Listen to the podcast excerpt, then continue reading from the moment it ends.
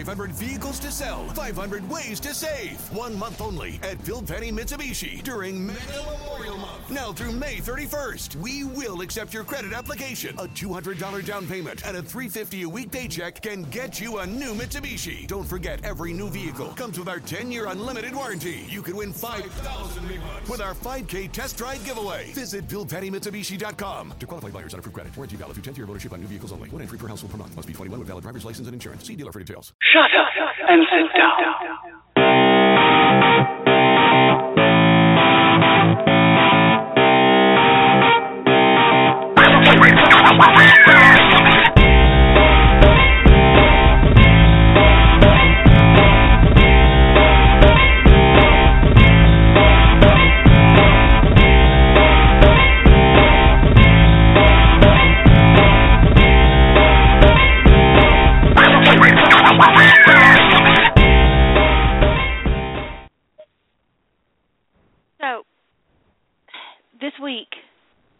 Week I've been particularly short-tempered um, when it comes to matters of fandom, and I don't know how that bodes for rough trade in April, but I'm just going to say outright that I've come close to cussing out one person for offering me unsolicited beta, and I threatened to ban another for offering me unsolicited beta.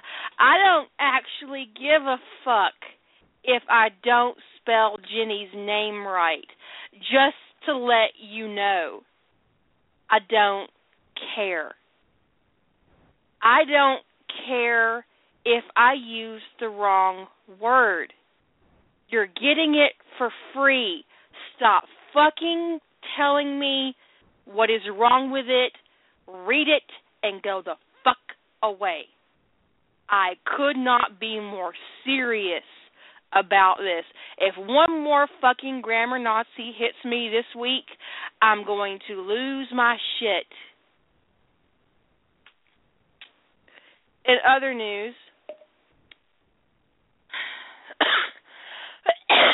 I would like to point out to everybody listening that when something happens to another person, if they are robbed or ta- or attacked or mugged or someone hits them with their car or someone plagiarizes them or steals their ideas and their format and their fucking plot and their scene structure and rewrites their entire story to suit themselves, they are the victim and it's not their goddamn fault. And they have every right not to be flattered by that fucking bullshit Hobbit fandom. Do you hear me? I hope you do. Because that is the biggest load of bullshit. I... Okay. I'm going to tell you a funny.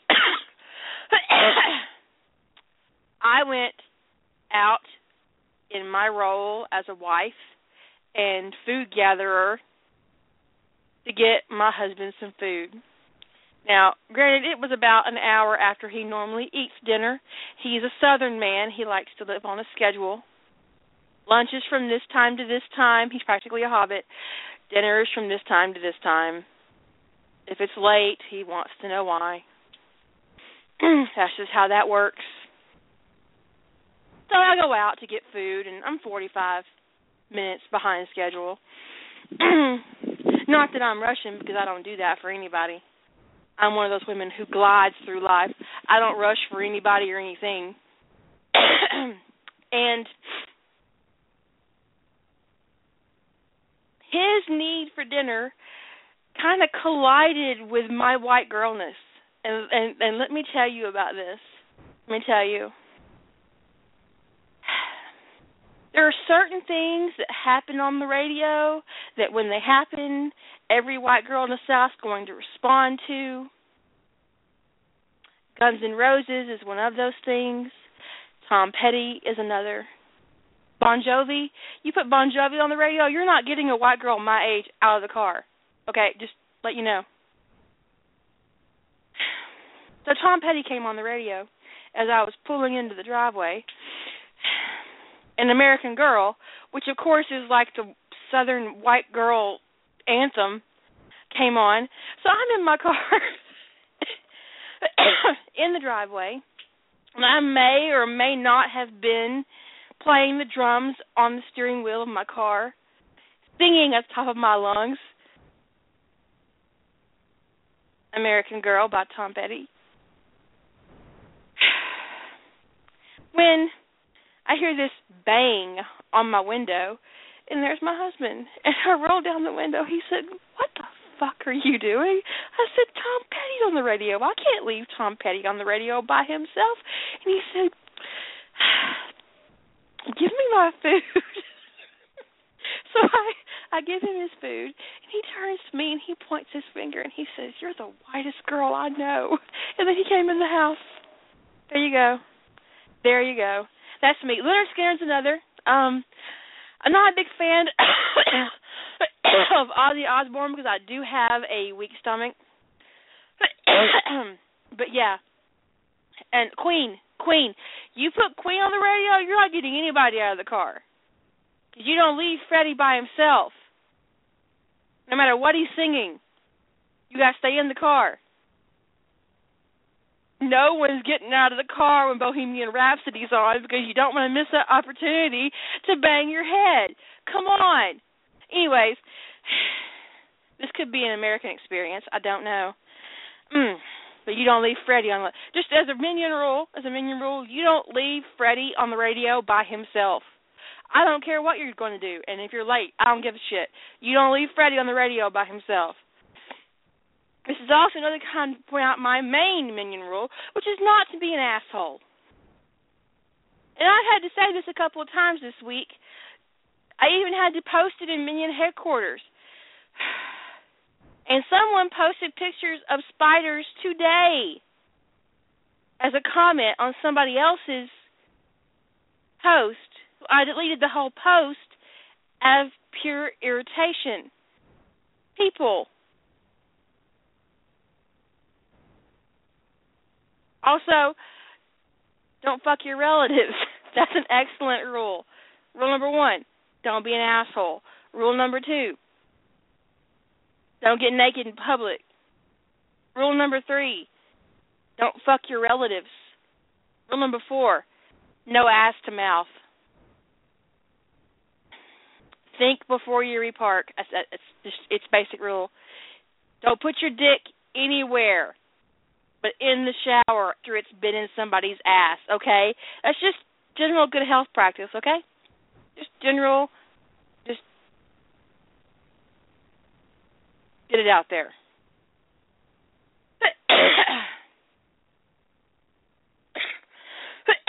I have to admit I'm really irritated with um the response of that whole uh plagiarism thing and how it isn't actually plagiarism because she didn't steal it word for word.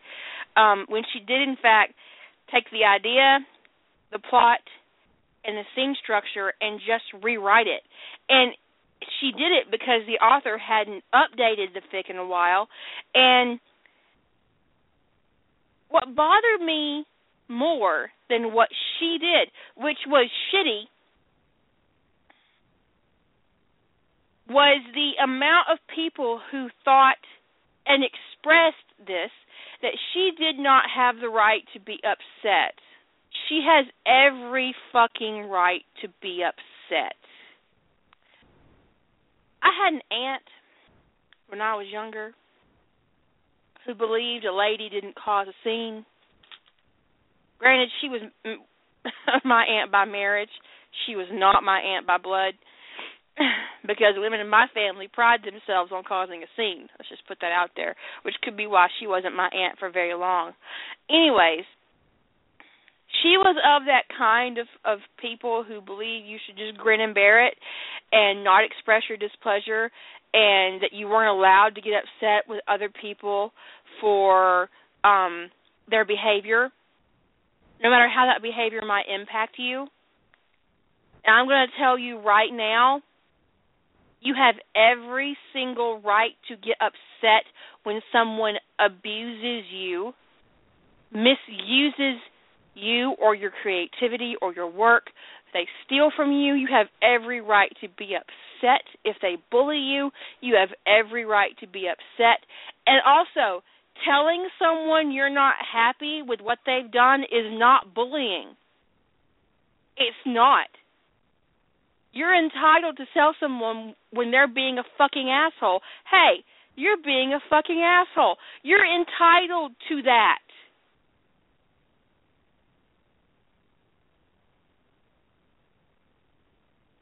And when you misbehave and someone calls you out on it, acting like a victim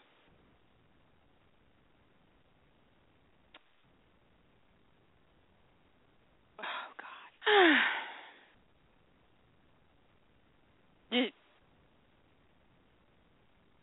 when you do something wrong apologize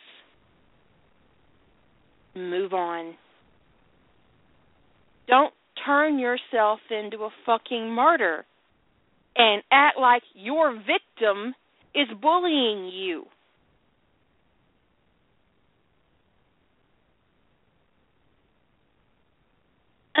Anyways, I'm I'm a little irritated by that whole thing. Cuz it's not flattering when someone steals from you. Just like it's not flattering when some man won't take no for an answer and he keeps hitting on you and following you around the fucking store or whatever he's doing. It's not flattering. It's stalking.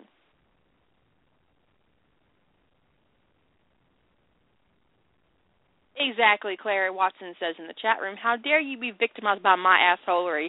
Exactly. How dare you get upset about my bad behavior? And that's what that's what she's saying. That's what they all say. How dare you be upset because I was out of line?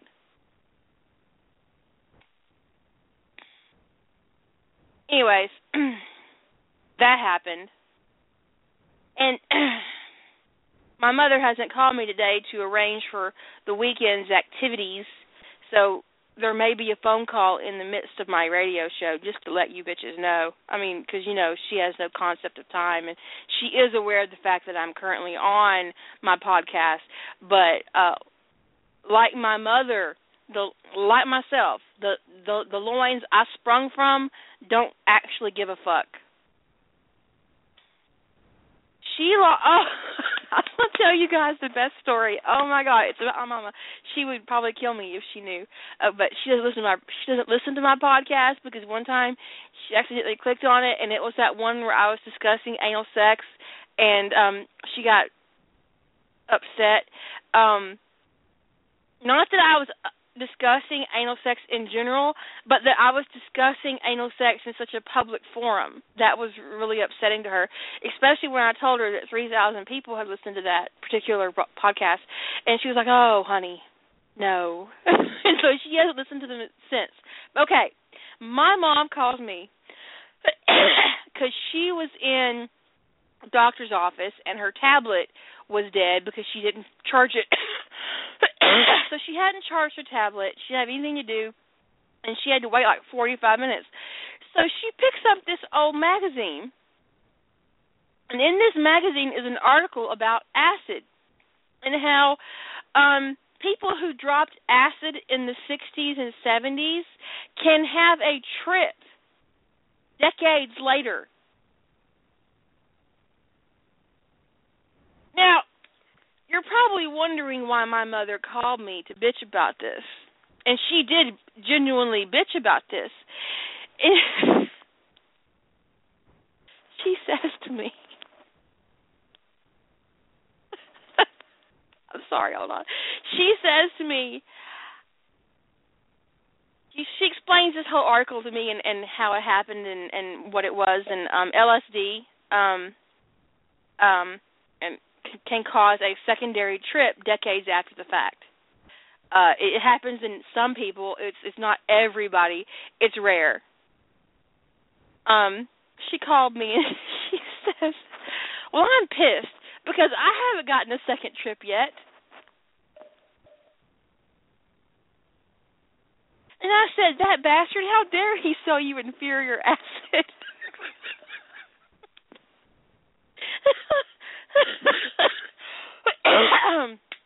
it is a good thing she has no idea who sold that shit to her in the 70s because if she did, she would call them up and cuss them out for selling her inferior L- um, LSD because she has yet to get her second trip out of it.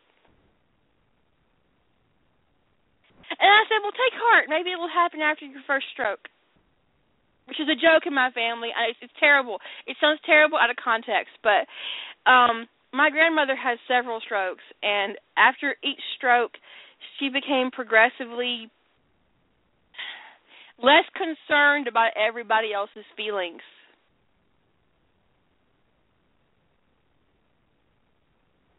Mom apparently had a really good trip the first and only time she ever took LSD, and she was looking forward to a repeat.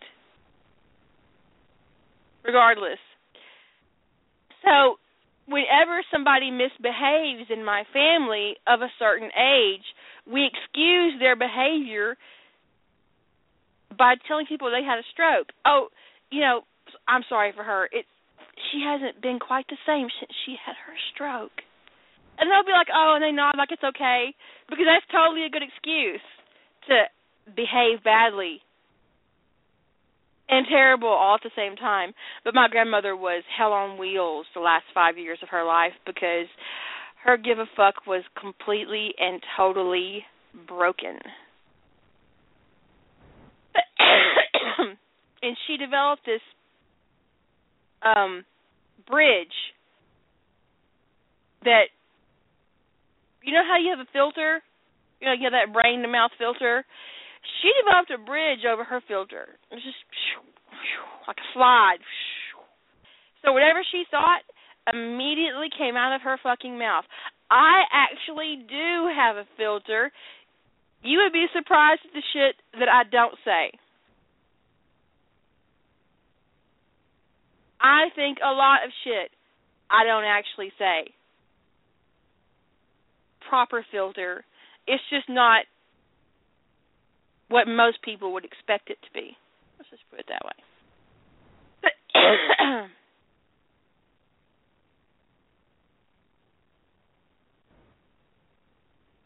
I, you know, no, no. But so, fandom pissed me off this week. Um, people on my website pissed me off this week. And the thing is, is that the people who actually nitpicked me pointed out in the midst of doing this, they knew I wouldn't like it. How fucking disrespectful can you possibly be and still exist on this planet? I know you don't like this, but I'm going to punch you in the face anyway.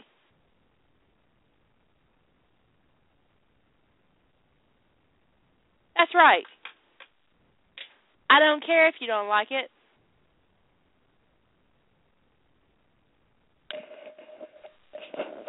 Just get it out there. Just get it out there. And um because of my experiences over the past couple of weeks, I'm probably going to throw people off rough trade during April because um I went from I'm going to edit your comments if you get out of line to I'm going to delete your comments if you get out of line straight on to I'm going to ban your ass if you get out of line during rough trade in April. I swear to fucking God I will throw you off. I don't even believe in God. I'll swear to Tom Hiddleston because I know for a fact he does exist that I will throw your ass off rough trade if you violate my rules when it comes to feedback. I could not be more serious. I will ban every IP in your fucking state to make sure I get you.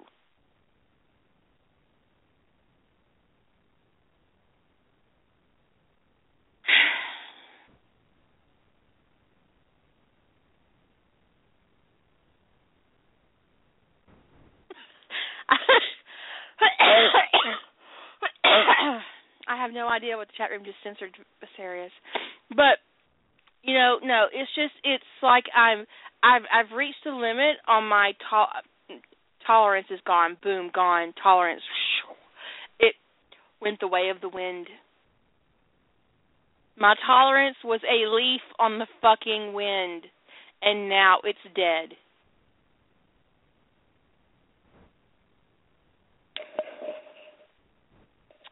I think I'm actually going to keep a list of offenders, a public one, on Rough Trade in April. I'm going to call it the Wall of Shame.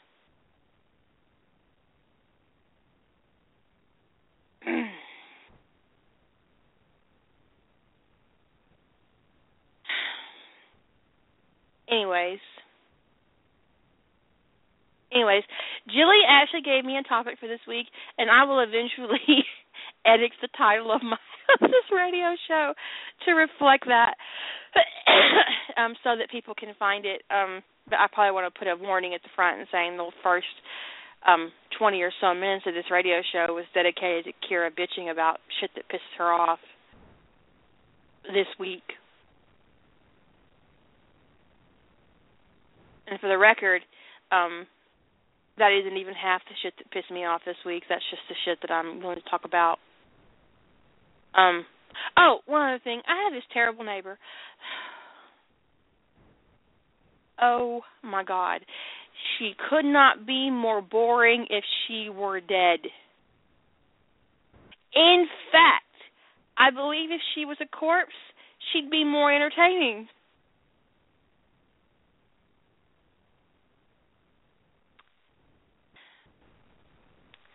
And she came she came to my to my yard while I was in the backyard with my dog and my dog hates her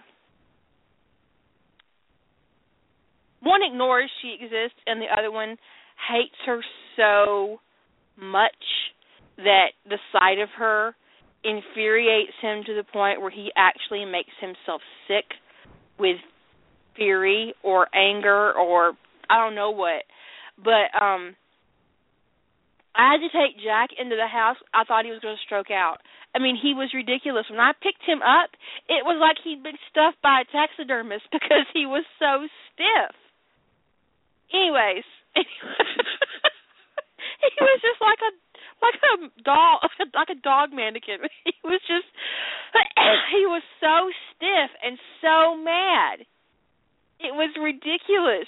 And all she did was come into the yard and um I don't know. I mean, she she smells like mothballs, but so does my cousin, and that's not a problem. So I don't know.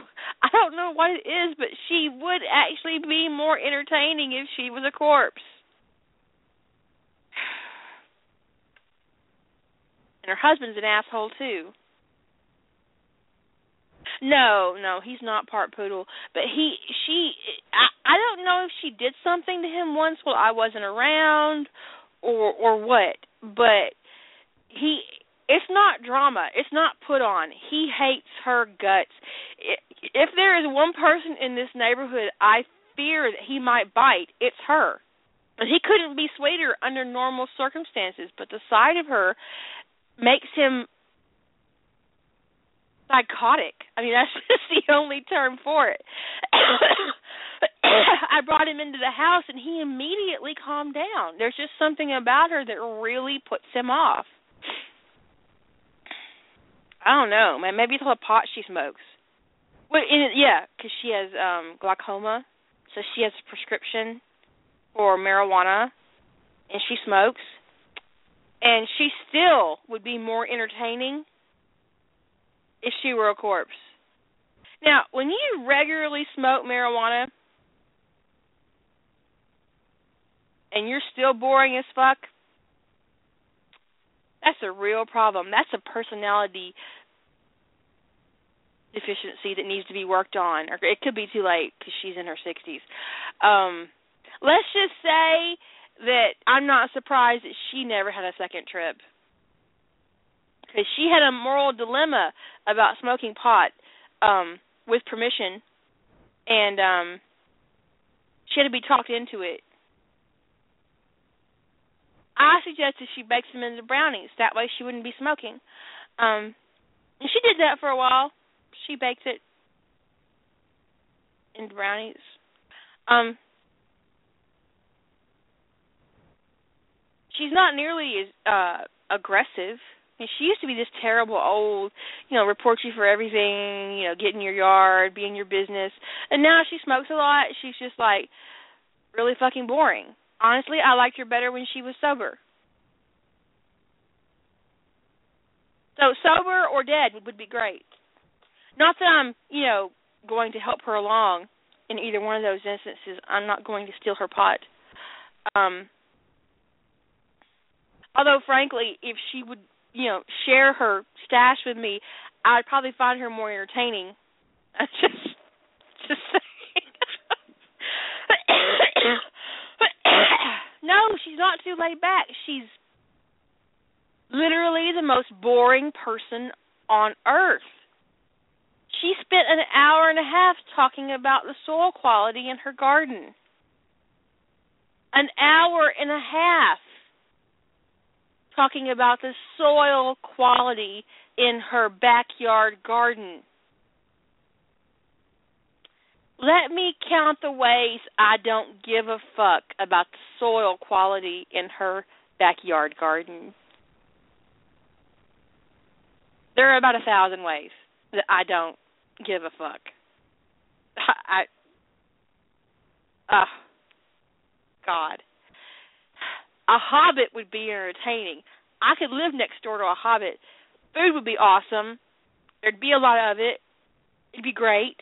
There'd be biscuits and scones and stew and and it would be awesome and bread Instead, I'm stuck next to a boring old stoner who can't even be entertaining when she's high as a kite. I'm just putting that out there for you guys.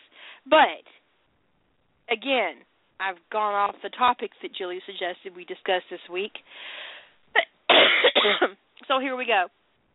The topic um, that Julie asked me to bring up, and um, remind me, I'm going to put down an hour and 32 minutes in if people I mean it's like 38 minutes in if people want to skip my ranting just to get to this part.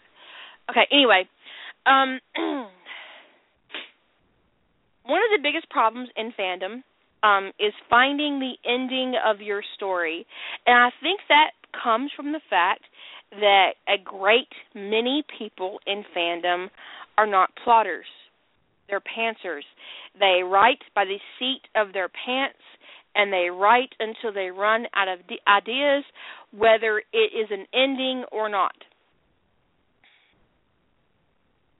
And one of the things I actually get a lot of um negative feedback on that um I take it because uh I realize a lot of people don't agree with the ending, but the way I ended the birth of the Serpent King, um, I ended it short of their Yule break, um, and I ended it without any resolution for Voldemort or um, even Draco and Harry's relationship.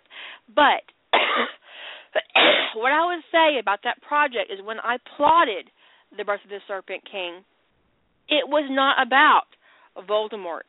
It was not about his relationship with Draco. It was about his evolution from this young boy who didn't quite understand his place in the world, who didn't um who didn't have a grasp of who or what he was. So that's why I called it the birth of the Serpent King. It is Harry's birth as a Parselmouth. All that story is about. Everything else is just subplots and little extra things, but so when you're going to build a story, whether you do it with a plot or whether you do it by the seat of your pants, you need to know what the core of your story is. And you need to tell that story first. And even if you are a pantser, it would not be out of line for you to open up a document somewhere on your computer and say beginning, middle, and end and say, I want to begin my story with this event. I need this event to happen in the middle of my story. And I need to end my story with this event. Why did I end The Birth of the Serpent King where I did? because the story is about to turn and be about Draco, and that's why part two of that series will be called Rise of the Dragon, because Draco, coming to terms with the loss of his father, his portrait has woken up at Malfoy Manor. He has to deal with his mother. He has to deal with his relationship with Harry and how complicated that is. He has to deal with um the financial concerns of the of the Malfoy estate and how he comes to terms with all of that. Plus, in the midst of that, his own magical nature starts to wake up in a response to Harry's. So he really is rising up out of the ashes of his father's death. And what that means to the character and what that means for his anim his his animagus form um which is going to be a dragon obviously. Uh so it's and also Harry's birth as a Parselmouth isn't it's done, but his maturation as a Parselmouth is going to push him in a different direction, and he's going to find out that the first form he assumed, he's not done. So that's why the story ended where it did because it was literally about his birth. So when you're talking about building a story, taking an idea and wrapping your words around that idea and creating um a work of fiction, you need to know your beginning, your middle, and your end. If you know nothing else, you need to know these things. That way, your story does not go on for 400 plus chapters. Unless you want it to go on 400 plus chapters. This is totally your call. If you want to write to a million word story, you go right ahead and write yourself a million word story. You you own that shit. But don't make it look like you didn't plan it. All I'm saying. You need a plan. You always need a plan.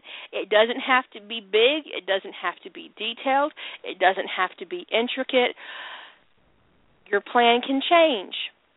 Plan survives engagement.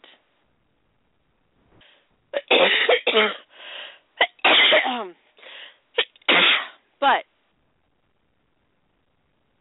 having a plan gives you a foundation on which you can build. And that foundation will make you feel very safe, and then you'll be able to explore your idea without having to worry how is this going to end. You already know how it's going to end. You don't have to worry about it.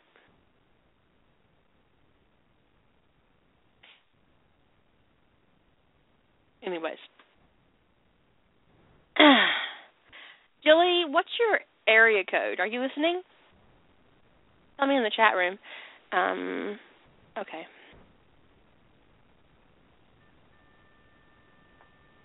Hey. Hey.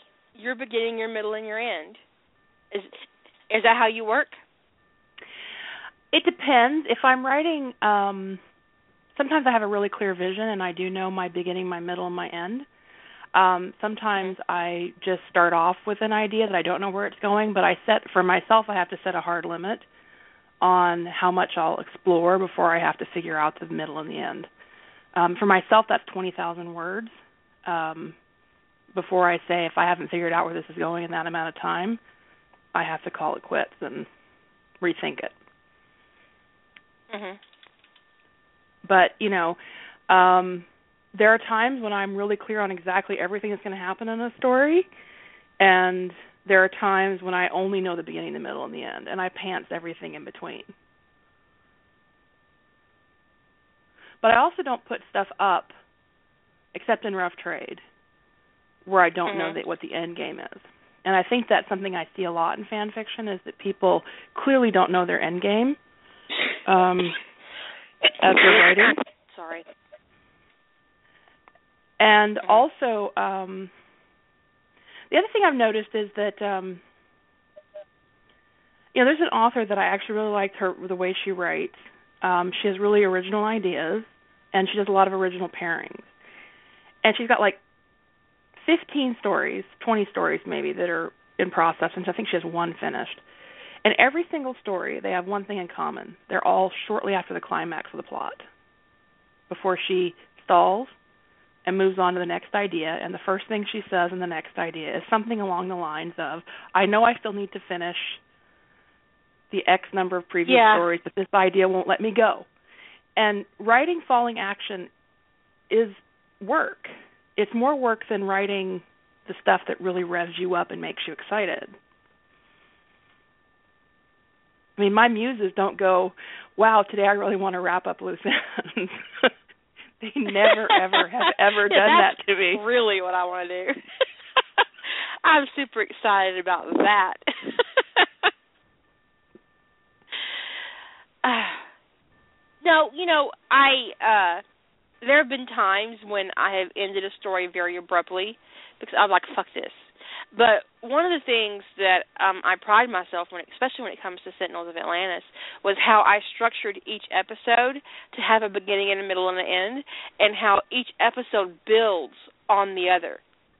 And how there's things that happen in episode 1 that you don't see um a bloom of until episode 25 and that takes planning and that takes work and it was a lot of work and that's probably why I haven't started season 2 And it's the thing of because it beauty. was. It is.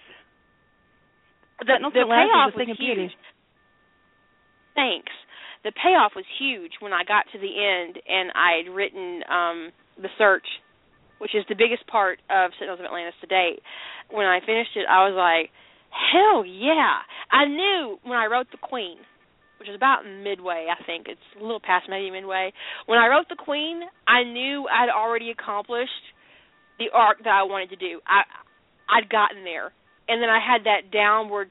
So so if season one has a climax, uh, a uh, climax, I think it's the Queen, because it you just boom, and then there is this revelation for Miko and for Rodney and John, and they're like, "Whoa, what the shit?" you know, where, where did that come from? And then it kind of winds down, and you get that whole slow build back up into the search.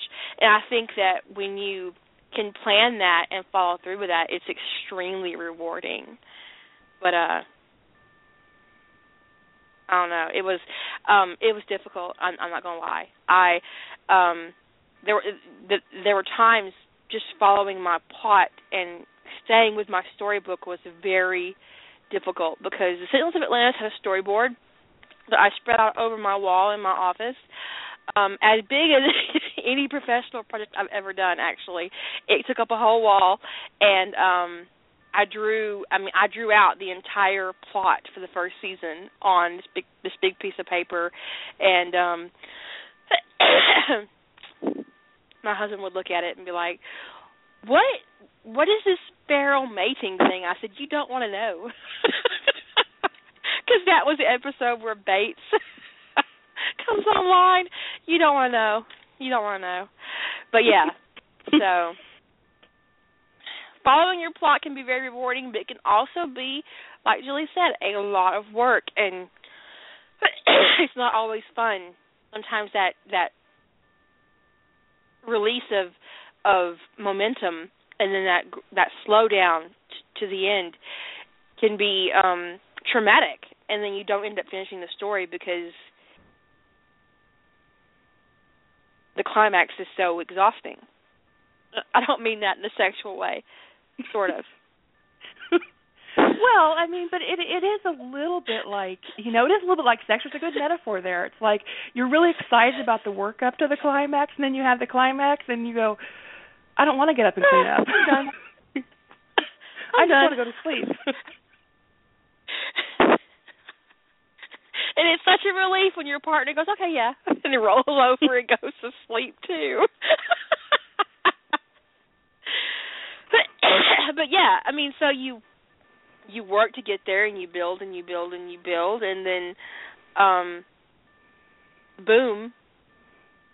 I think that we can actually blame that ending apathy for like the entirety of the Deathly Hallows.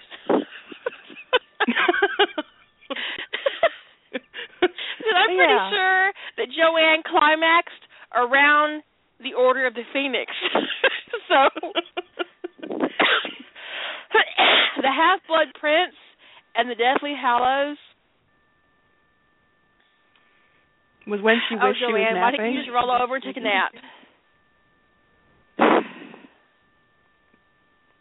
Sleep, have a cigarette, make a sandwich. I'm just, you know, um, Also, I think I think Of that's course, one I'll thing. never- this- go ahead. Go ahead. Okay, I'm I was I never, I'm, I'm never going to actually forgive her for the Order of the Phoenix.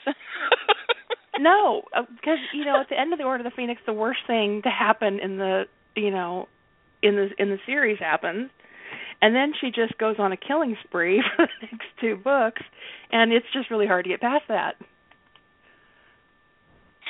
Author sadism It really is not the fun kind of sadism.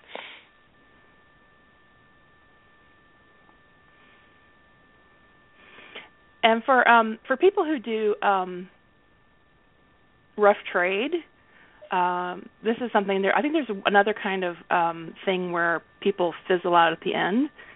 And um if you're the kind of person who writes well under a deadline or where you have um some sort of daily impetus to write like on rough trade or during nano where you're posting every day and there's this environment that creates a buzz when that environment goes away, your impetus to write is suddenly gone, and Yeah. so you don't finish. So that's where that's where that. careful that's where careful plotting comes in because you want to plot what you can write while you have your structure, while you have that. I I know a writer who only finishes one book a year, and she always finishes. She starts and finishes that book during Nano National, Novel Writing Month, and then she spends the first half of the next year editing it. Then she sends it off to her agent, who sends it off to the publisher, and she's had 15 books published that way. She publishes one every year, and it is always without fail her Nano project. Mhm. Some people need structure, you know. Some people need that daily push in a you know even with some to some degree with a group behind them. And there's nothing wrong with that if that's your thing, but I'd sort of like recognize it, know that you have to contain what you're going to write to what you can get done in that amount of time and don't make your story too big. Right. Otherwise, you're just going to have another unfinished story.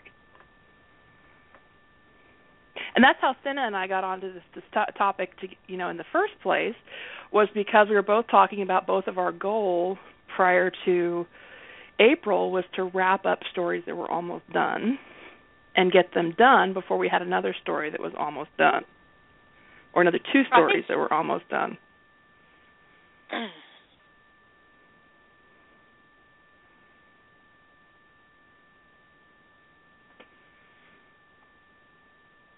And then I was I bitching that, about how um, falling action oh. sucks. So It does suck.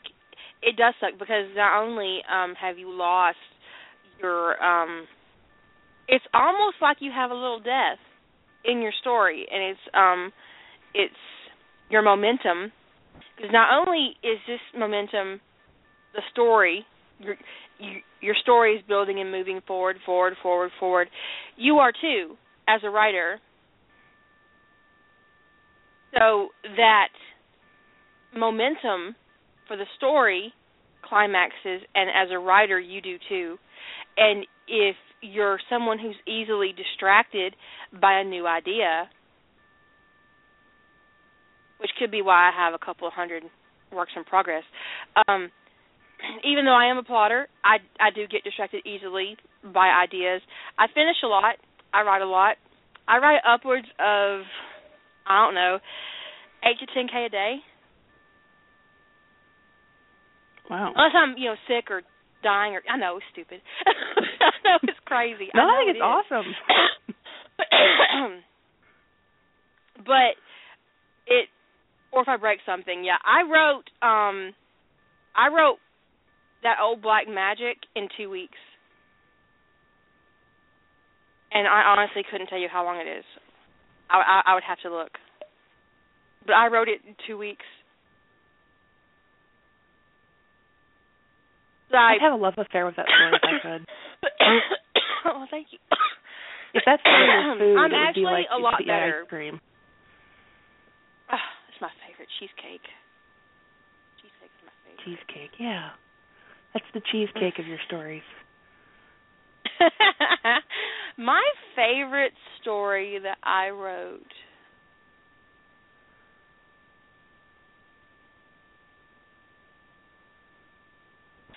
The one I go back to read the most would be Ties That Bind as a whole. Um mm, that old black magic is 133,000 words. And I wrote it in 2 weeks. And the beta actually took about 5,000 words off of it maybe. It's ridiculous. I ain't to lie. but sometimes you an, an idea just kind of worms its way into your head and it won't let go until you're done. And that's really exciting as a writer. Um, unfortunately, it doesn't happen to me often. Usually, I have to break something a foot, a leg, an arm. No, not an arm. I've never broken a hand or an arm. Knock on wood. I think I had a fractured kneecap for emergence. I think that was that. I think I think that was that month. You lower somebody's mobility and they write as a hobby, they're gonna pump out some. it's gonna whoosh. yes, I did have a broken foot during Birth of the Serpent King. I also had a broken foot when I wrote War Mages.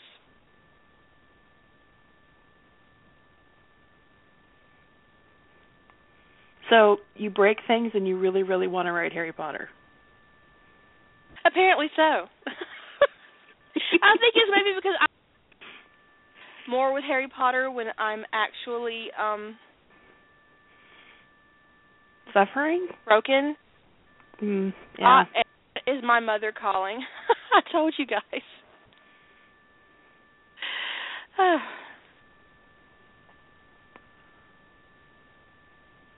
Crazy. I'm gonna call her on my cell phone. Um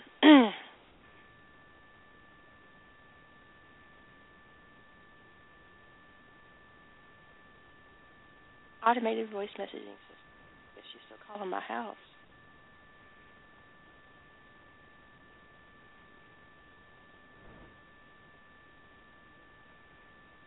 Hello, mother. What's up? Hello.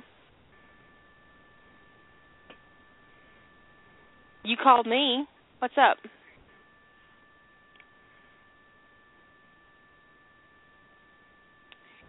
Yes, we can get our nails done tomorrow. What time you'll pick me up? Hmm. If we got if we could leave the house at a reasonable hour, we could have breakfast at Golden Corral. But I don't actually see my ass getting up before 10:30. So, how about 11?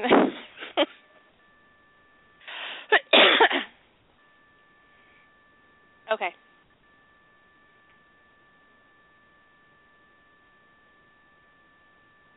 Oh, um, watch Grimm before you go to sleep. Watch Grimm before you go to sleep. Just do it. I'm actually on the internet on my podcast, so I'm gonna have to let you go. But watch Grimm. Okay, well we'll, we'll, we'll talk about it tomorrow. Okay. No, it's from ten to twelve. It's okay. Bye.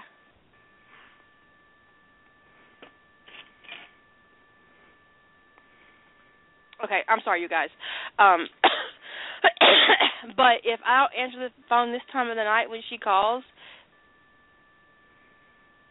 she might call the National Guard. I mean, she's you know she's crazy and she's Southern. That's what happens in the South when you're crazy. And I do have an uncle in the National Guard. Grimm was on earlier. It was a new episode. If you have not watched it, you absolutely fucking need to. It was like, whoa. Um Oh, that person I cussed out for nitpicking me, um, emailed me back. I don't even want to know what they said. So I'm gonna go look because I can't help myself. I got I you know I I I fiercely object to nitpicking. I really do. But I also fear, even more I've discovered in this month that I object to nitpicking when the person who's nitpicking me is wrong. It's like if you're going to have the decency to, to to take the time to write me and bitch at me, at least be right about what you're writing and bitching at me about. I had two people on the same word that I use in I think journey home. I use an obscure word, but it is a word, right to tell me that it wasn't a word. I was like, get over yourself. All you have to do is, you know, Google that shit. it takes you longer to email me than it takes you to Google the word. Um, they claim to have forgotten how much it pisses me off. Oh, come on. This is what I said in all capital letters. Because they asked me if I minded in the comment that that they left on my website, and I said, yes, I fucking mind. Stop offering your unsolicited goddamn beta one more fucking time, and I'll ban you from my site. In all capital letters. Anyways, um, actually, I don't care if they're right or wrong. I don't want to hear it. Well, I agree. I agree. when they're wrong, yes, I agree. It's much more irritating when they're wrong. But I don't want to hear it either way. And it's well known. It's on the front of my fucking website that I don't want to hear it. And people acknowledge, oh, I know you don't actually want to hear this, but it couldn't be more disrespectful. And nothing nothing irritates me more than intentional disrespect. If you do something disrespectful to somebody by accident, if if if, if it's even possible, I can understand it. But when you set out to insult somebody by ignoring their wishes, you are an asshole.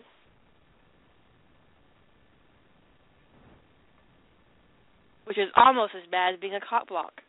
Not quite, but it's close. no, Brad hasn't emailed me since I ignored his last email.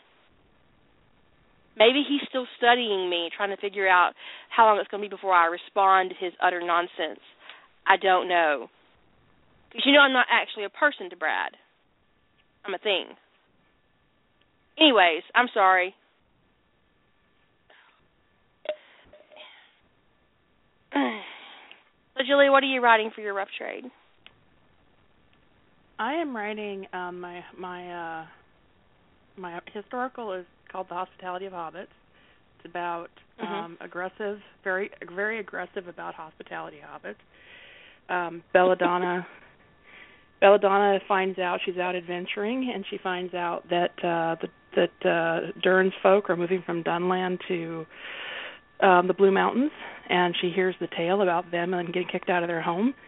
And she goes back to her father and says we have to do something about this and he disagrees and eventually she guilts him into it. And uh so the hobbits meet the dwarves on the road and say we'd like to extend you hospitality which is almost a binding contract for a hobbit but the dwarves think they're just saying sure we'll stop for soup. And then they find out the, hobbits aren't going to let them go. So no, so you the hobbits agreed to to keep a thousand dwarves. This is, where you'll be living now. You until you set have a your proper home here. you can't go anywhere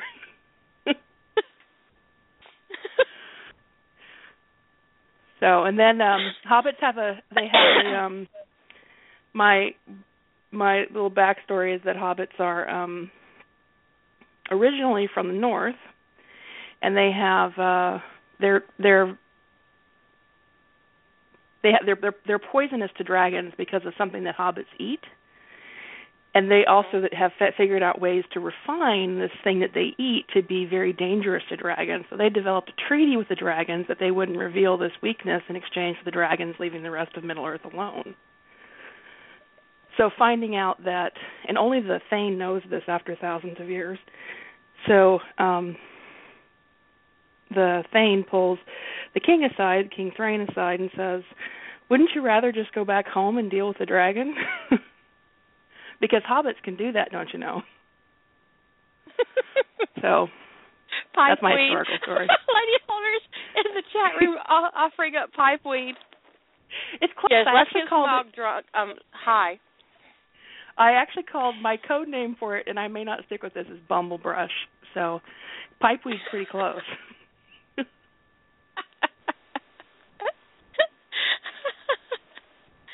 great. Somebody incepted me who's who's also writing Hobbit fic because she um uh cast Lucy Lawless, uh, right? Lucy Lawless is Belladonna Took, and now it's like part of my head canon. It will Yeah. never go away. Because the whole time you were describing that, I was thinking of her. if my Bella Belladonna were older, I would be like on my knees to Star Kindler, going, "Can I please, please, please take your borrow your casting, please?" we'll steal your casting with permission, please. please let me, mm. because that's just made of win. It is. It's perfect. It's absolutely Yeah. perfect. It makes me want to write a story where Belladonna actually lives. Yes. and Gandalf comes to get Bilbo for an adventure, and Belladonna's like, "What? no."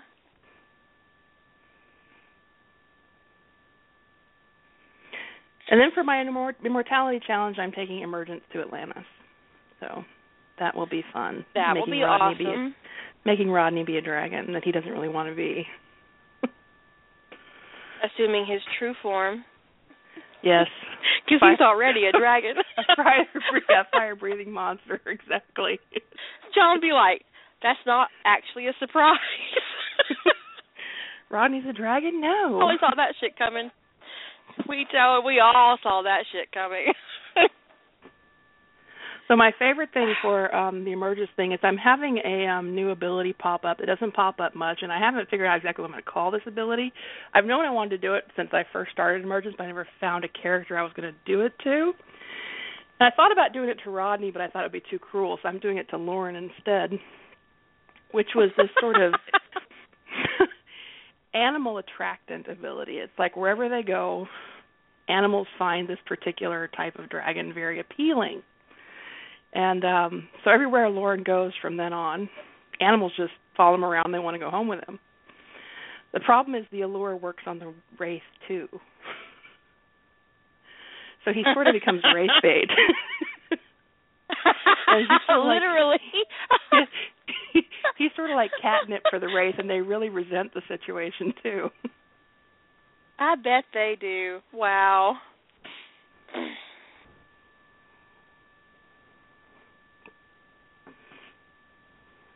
So that's going to be fun. But I do have unlike unlike when I started emergence the first time because I probably got a good 20,000 words into emergence before I figured out where I was going.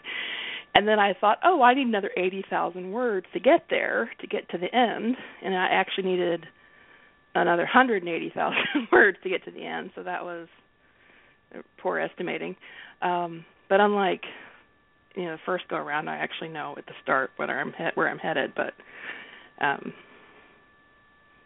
yeah. So hopefully this one will get done sooner. I I think as long as you know where you're going, if it takes 8,000 words or 80,000 words, it's fine. That's your choice.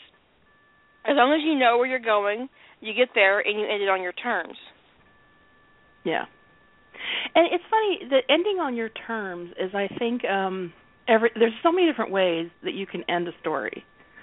Um you can tie up every loose end. Um you can do like some people do like a timestamp epilogue where they address all the things that they didn't address in the main body story. Um some people know they're writing a sequel.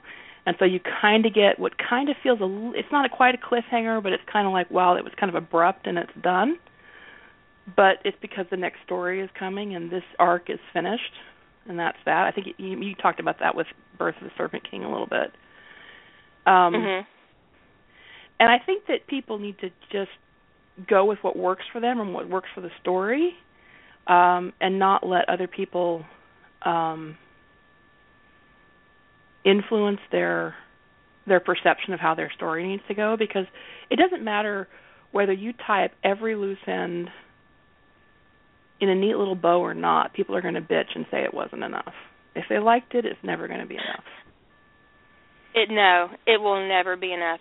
Um, I think one of the reasons why I've put off um, finishing Ties That Bind is um, because uh, when I announced there was one part left, I got so much crap about it. Oh, you can't end it. No, no, we can't end it here. What are you gonna do? How's this gonna work? Are you gonna do this? Are you going to do that? Fuck you. Stop asking questions. Rock fall. Everybody dies, and Atlantis explodes. There you go. and you know it's it's so frustrating as a writer when when you know where you want to go and and you know where it's going to happen, and still people try to inject themselves into um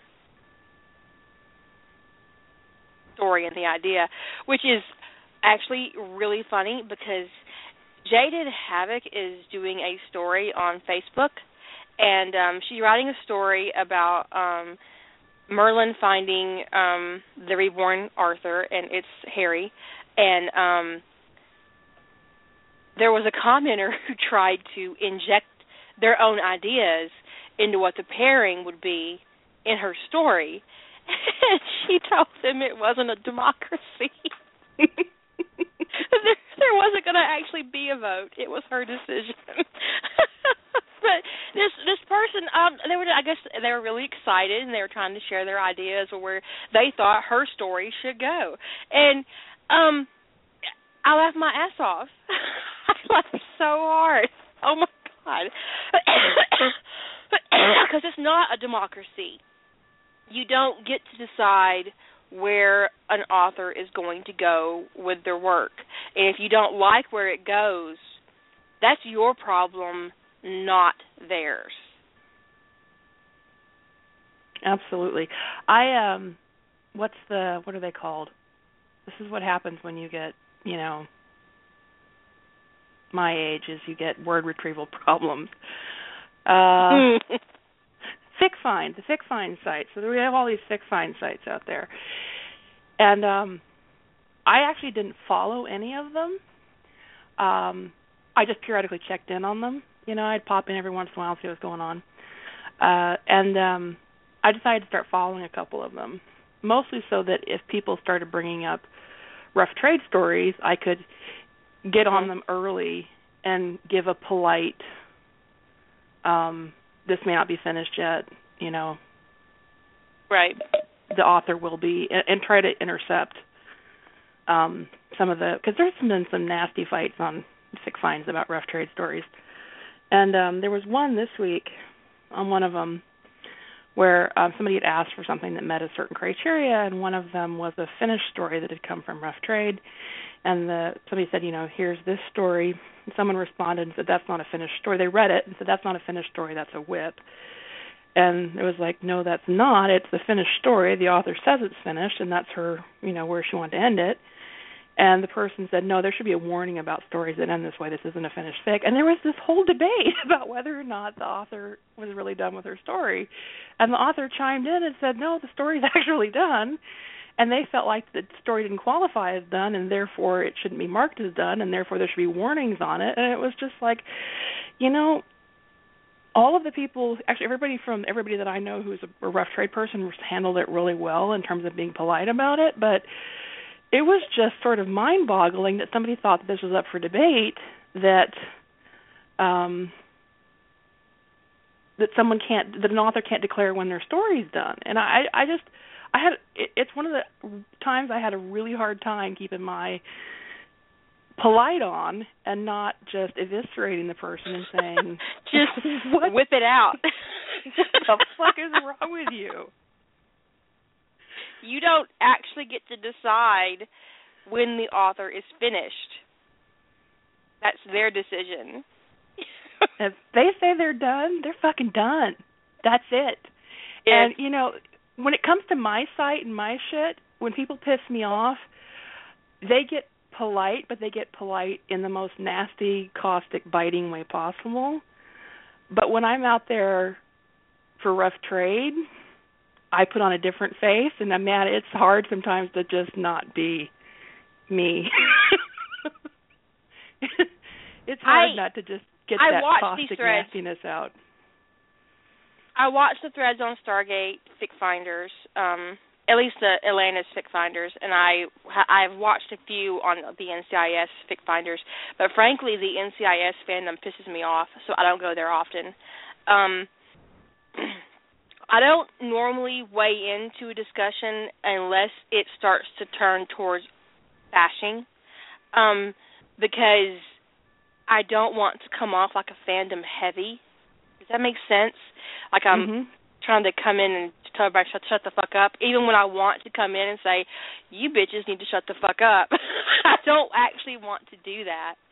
Um, and uh, but sometimes it's just like you guys are you aware that you're actually arguing over a real person?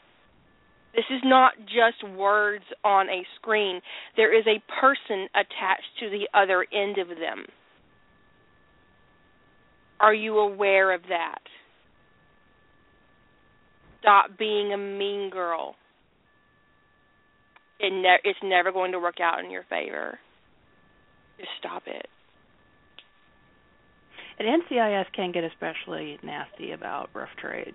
There are yes. some people on that community that uh they don't like rough trade policies and um it seems like you know and the mods more than once have had to go in and clean off arguments about rough trade oh. off the thread because they're not germane to the discussion if which is um if you're listening NCIS fandom if you're going to be brought here later because someone pointed out to you that I'm about to say what I'm about to say, um, I mean it. I'll mean it today.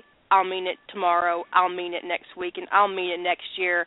If you don't like how I ru- I run rough trade, you can go fuck off.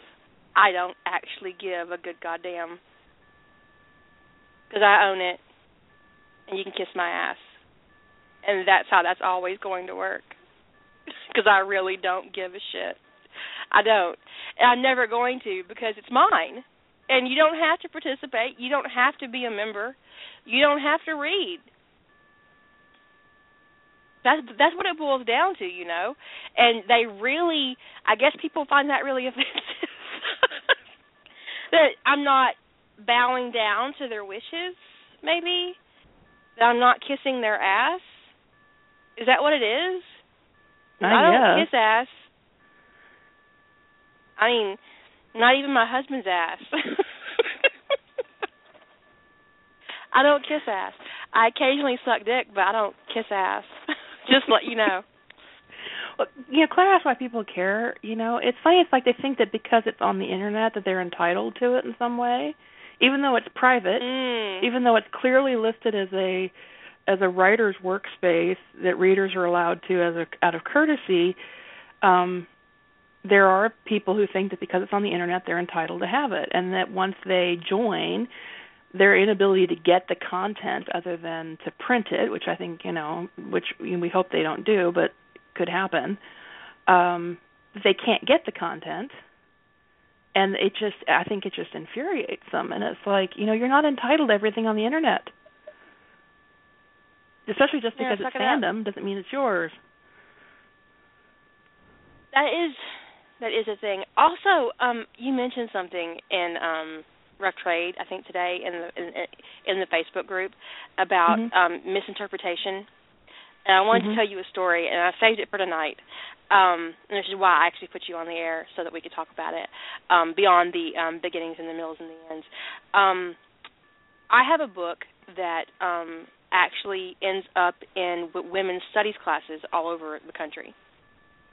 Um and it's a women's fiction book, and it is a coming of age story, and it ends up in these classes, and every once in a while, a student, a local student, will realize that the author of this book lives in their town, and they get super excited and they want to meet me and I'll go meet them and you know we'll have coffee or whatever and we'll discuss the book and you know sometimes they have to write a report on it or answer questions on it for a for a test or whatever and I I really have no problem doing that. I I wrote the book about 20 years ago and um as a very young woman coming to terms with some very personal issues in my family that I really don't want to discuss cuz that would totally out me.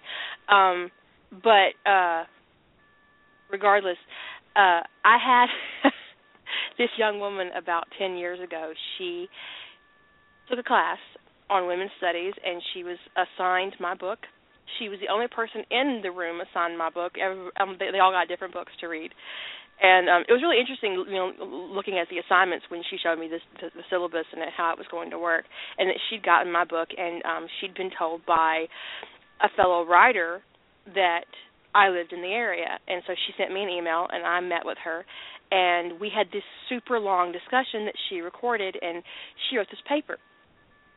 Well she gets the paper back and the professor has given her an f. Because the um she accused the student of not understanding the concepts of the book. And so the student comes to me in tears and says, "I don't know what I did wrong. Would would you read? I I thought we discussed this." And um so I read I read the um the comments that the professor left and I went to the university, and this is something that I normally do. I, I don't, and I I arranged to meet her during office hours, and I came into the office and I introduced myself, and she was super excited to meet me, and that's great. And I said, and I put the girl's paper down on the desk, and she said, yes, I want to apologize to that for that. I said, you don't need to apologize to me. You need to apologize to the student because you're wrong every assumption you made about my book is 100% inaccurate.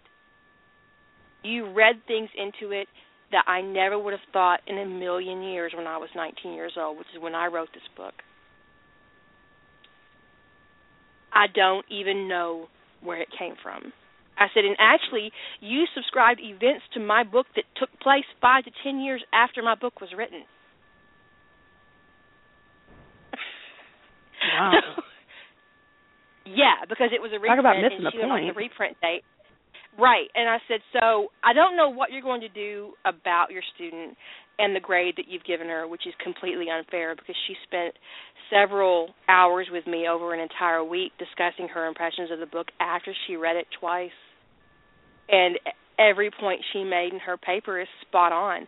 So I don't know what you're going to do about her paper, but I can tell you this when she files a complaint with your dean about this paper, she has my home phone number and email to go with it. And I left. but she had subscribed things to my main character that did not that weren't it was so offensive. It was actually the most offensive experience I'd had as a writer until that date. what she had derived from my book was so it was like a 180 degrees from what I wanted anybody to get from my book. My book was about coming into your own and owning yourself and and realizing um what you wanted was just as important as what everybody else wants, you know. And she obliterated every ounce of feminism in my book. I mean, it's just blah. And I wanted Ew. to stab her. I mean, it was just like she turned my book into some kind of I can't even I can't even make a comparison. And that's the that to me is the uglier It's like turning Little of it. Women into a story about a whorehouse. I don't know. I mean, you know. and the, thing, and the the funny thing about that is you what what that is is there's there's two manifestations of people reading in between the lines. The first is that they read things that are there and they're mad at you for it, right? Which is bad enough. But then they read things that aren't there that are ugly and they praise you for it. And you go, "Ah, right. I would rather you read something that was ugly that I didn't intend and be mad about it than say, "Isn't that neat?" early on when I was writing ties that bind, when I was actually no, it, most most of ties that bind was written before I ever started posting. Um, what uh, this young woman got extremely involved in ties that bind and saw things in it that absolutely didn't happen and didn't exist. Um, like she wrote this entire essay to me about how she thought it was unfair that Miko wasn't allowed to go to Atlantis without a Dom. That's not what happened. That's really not what happened. She could have gone. She chose to accept social guardianship for her own peace of mind, not because she wasn't legally allowed to go. The girl injected all these political ideas and ramifications into my story that I did not write and when I didn't address them, that stuff I didn't actually write, she got mad. So she saw things in it that I did not intend and did not write, and then got pissed at me when I did not address them. I told wow. her to stop reading my work. I said, do not read any more of my work. It's never going to be what you want. And don't email me anymore about it either because I don't want to hear it. But you can't control what somebody sees in your work or the perceptions they they have when they enter into a piece of fiction. You can't control that. You can't prepare them for that and you can't shape your work to be bulletproof against it. No. You have to learn to let it go. And it's, it's, I think sometimes it really kind of creeps into your brain, even though you think you let it go. Um, and that's why I kind of put that mm-hmm. post up this week was because um, I thought I had gotten totally past this whole thing with um, right after after after rough trade I moved my rough draft of emergence off and it was actually the reason why I haven't posted any rough drafts um, of my rough trade stories since emergence was because of this and I moved it off to my blog and I just left it in its rough draft state as as is. I just posted the chapters exactly as they appeared on Rough Trade. And um within a week or two of it going up, somebody pinged me and said and they had to have been waiting for it to land there, right?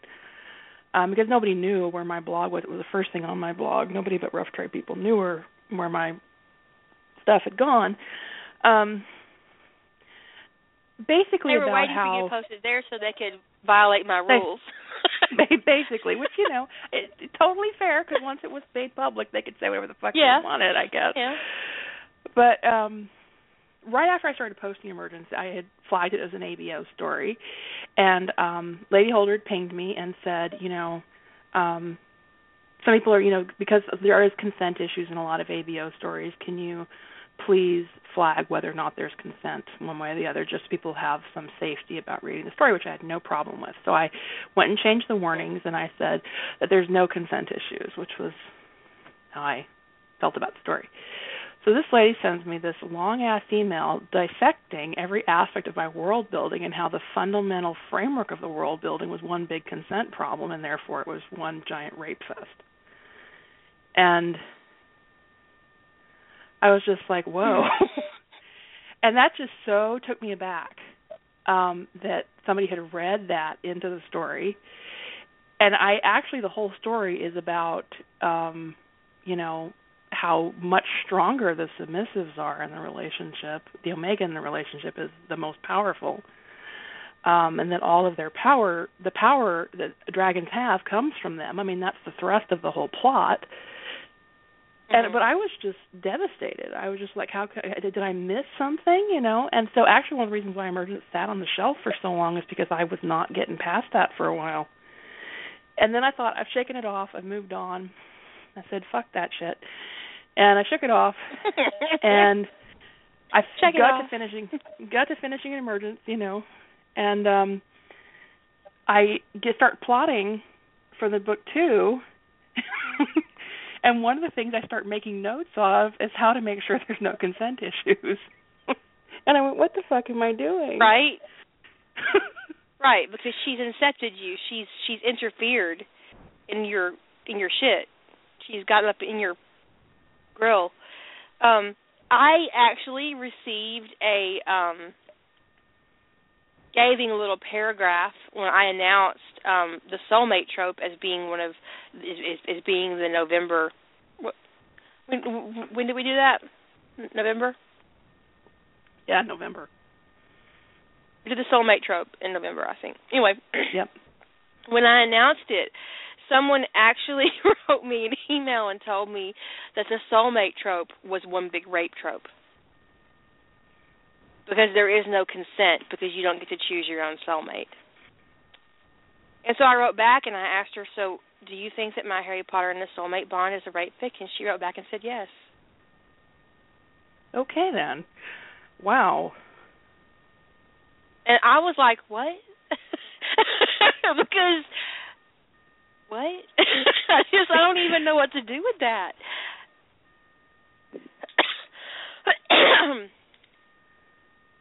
I, yeah, that's like it's like the world just tilted on its axis. It's like what the fuck? She Hmm. just accused me of of writing a hundred and something k of rape fic, right? Just like she, you know, I wonder if it's the same woman. Because she had a real problem with that whole soulmate thing and, and the and the and the predestiny and all that, and how you don't actually get a choice. And you know the thing is, is even in the soulmate bond, Hermione brings it up. You know, I'm not sure you actually want me for me because you know you didn't even get a choice in who your soulmate was. So so they have that discussion. You know, so but it isn't about sex. It's about living their lives together and and, and being a couple.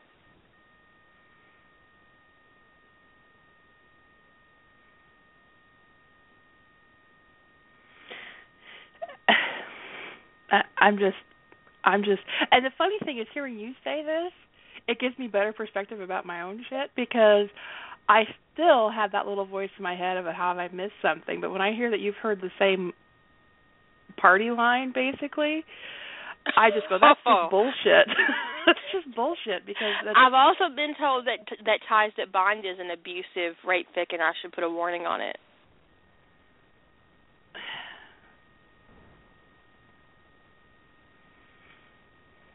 Yep. oh boy.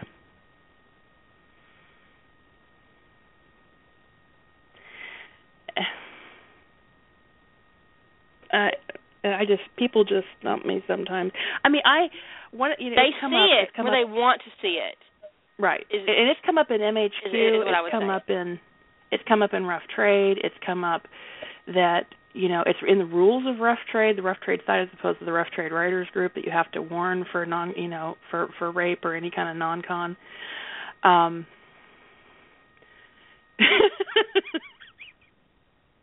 Sorry, Azura's fucked him in the ear comment. Just I know, right? Sometimes the chat room will will take you totally off guard, and you don't even know what to do with it. Usually. yeah, it just okay. Um, but you know, it's it's in the rules. Is that you know, write what you're going to write, but you have to warn for rape. That's it. Rape and character death, and and and you know, and, and there's no underage at all. These are the rules. This is the framework. So clearly, you're dealing with a group that is sensitive to these issues, and you know, it's just I find it completely flabbergasting that people come at what I perceive to be a responsible group of, of of writers and say, you know, you're all deluded. You don't really know what consent is. This is what consent You're all writing rape like. Yes. That person who wrote me that email, um, uh, they wrote that email to me um using a Gmail account and um I uh checked their email account on my site and found their IP address and I banned them from joining RT. I took them off the membership list and um they're not allowed on Rough Trade because I'm not going to tolerate that. I'm I'm, I'm just not. And if they do get in, they can't comment. Their comments immediately go to trash so that I will see them. Um earlier we talked about perception and you can't control what somebody else sees in your story you can't control what you see in, in in somebody's work but you can control what comes out of your mouth and you can control what you type. And it is extremely unfair for you to press upon someone you don't even know your worries and ideas and concerns about their work. Take it or leave it. And frankly, if you have nothing nice to say, keep your fucking mouth shut.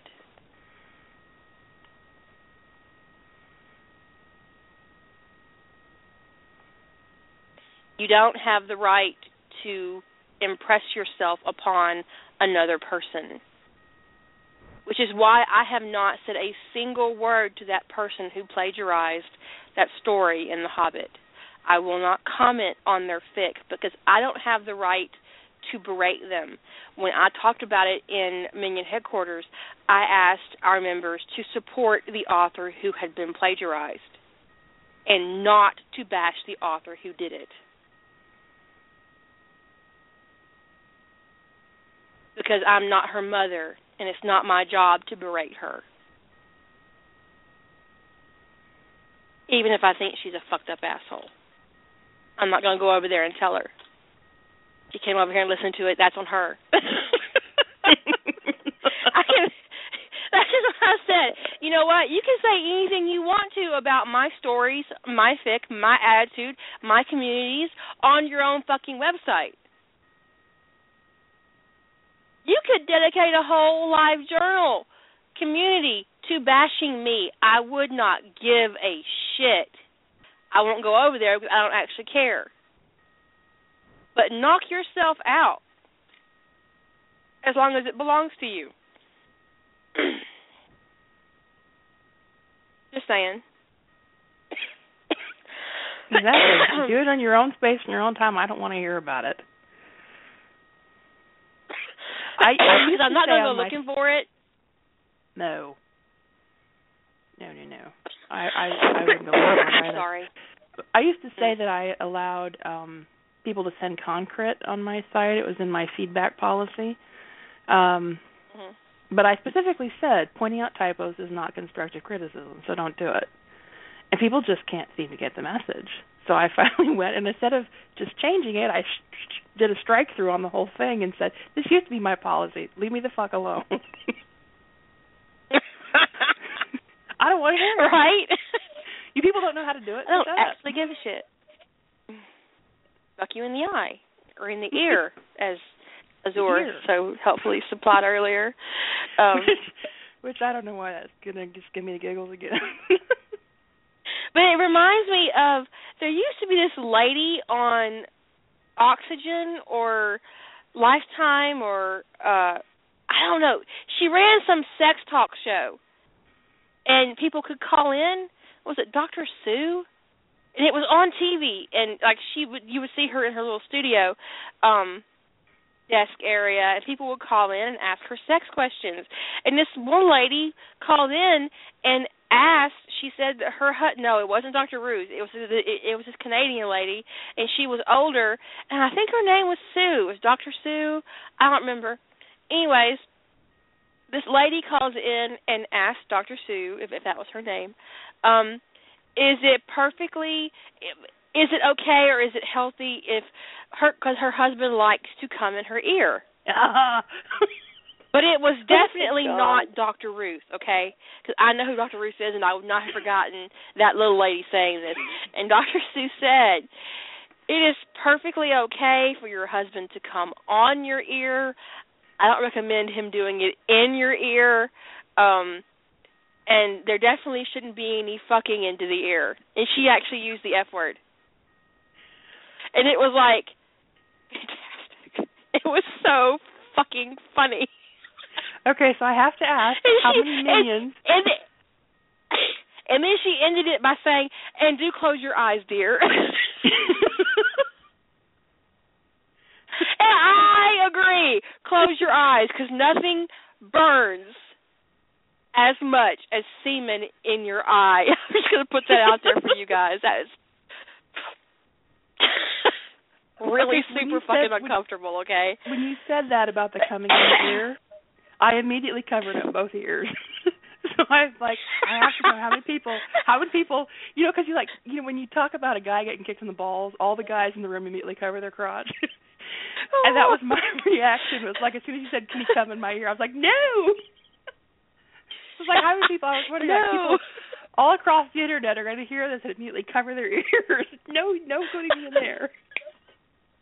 So that's why when Azura said what she said, it totally like threw me off in the chat room because I was like, "What?" and that image, and she was like in her sixties. This was an older lady, and she was so foul mouthed, and it was great. It was fantastic. She was my favorite person, and I'm pretty sure it was Dr. Sue.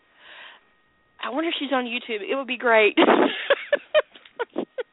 but I'm pretty sure she was Canadian, and she would take phone calls. And she had these little dolls she'd bring out, these little um mannequin dolls to to demonstrate sexual positions, and she would totally demonstrate sexual positions with these little dolls. Maxine's saying it is Dr. Sue. Amazing. Amazing. It was fantastic. Sue Johan- jo- Sue Johanson. jo- yeah, that's it. Sue Johanson. That is it. Fucking hilarious. She was great. But yeah, this caller did call in and ask if, if it was okay if her husband jerked off in her ear. No. Talk sex with Sue. That is totally it, Azur. It was oh, it was great. Do close your eyes, dear. It was fantastic. Do close your eyes. I'm, I'm never going to forget that now. And frankly, if if the penis gets anywhere near my ear, I'm going to be covering them up. I'm be like, I'm sorry, I have PTSD. you can't come. You haven't put that anywhere near my ear.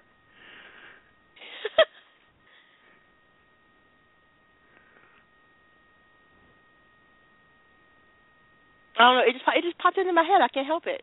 I'm just Well, Az- Azure is really good for that. that actually cracks me up. I don't blame her for being concerned because I.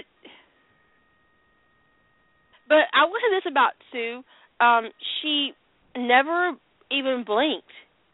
I mean, people would call in with the most bizarre fetishes, and she wouldn't even blink.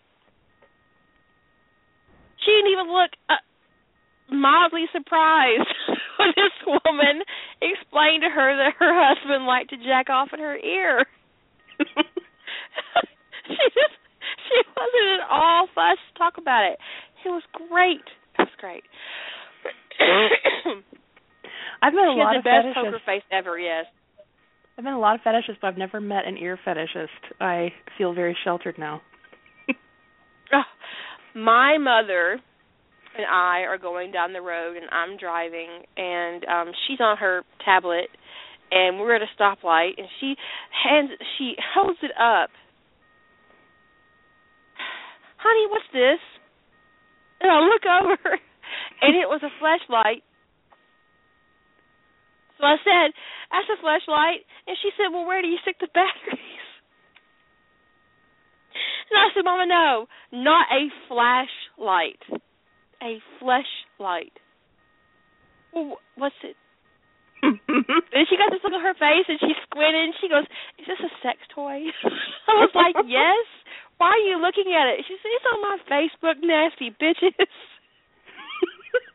This is one of those horrible. I said, That's okay because I saw one the other day that was shaped like a foot. And she went, What? What? Why? I was like, Well, because some men like feet. And she went, Those nasty bastards. She, she closed her tablet and put it in the back seat and didn't look at it the rest of the day. Oh my God. Now these things Those are the nasty ones that have flashlights, but they have the orifice right at the end. Right, and yeah, it um it had It even had pubic hair. Oh Lord. That's a little too uh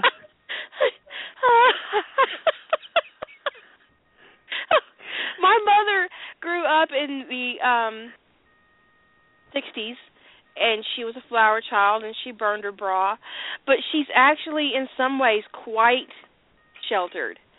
And um and she married young. Her second marriage came um within a few years of her first ending and um she had young children so she wasn't going to bars and you know she wasn't hanging out and and experimenting with her friends and so she has this total this this total uh knowledge gap when it comes to stuff like this and um it's so funny because her initial response is the old lady response of, "Oh God, that's so terrible," and then about two hours later, you'll find her on Wikipedia reading all about it. Because after I explained snowballing to her, which was an experience I have to tell you,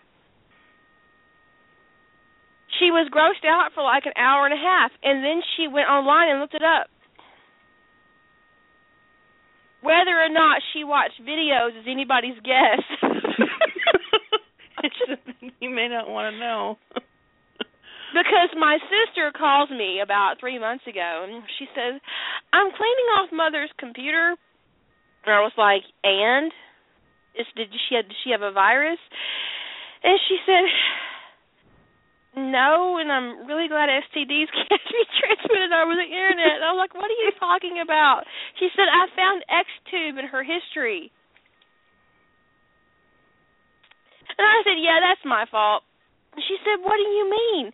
And I was like, she asked me if a sexual position was physically possible. And I said, well, let's go look.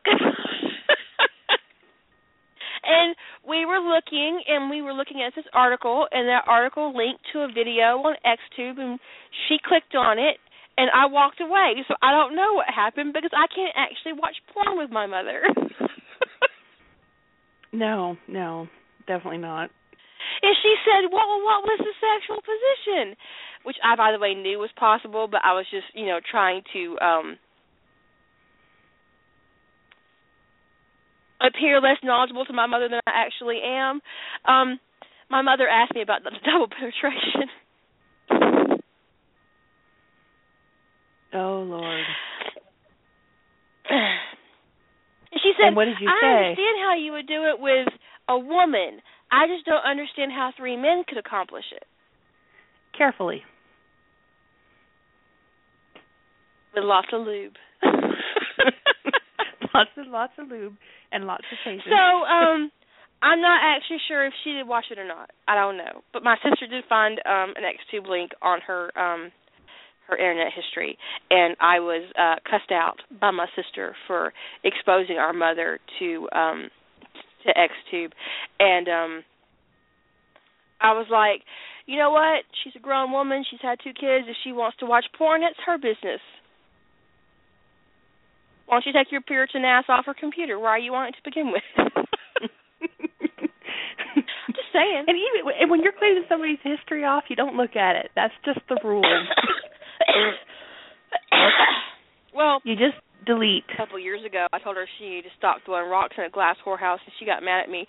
So I tried to be a little nicer to my sister.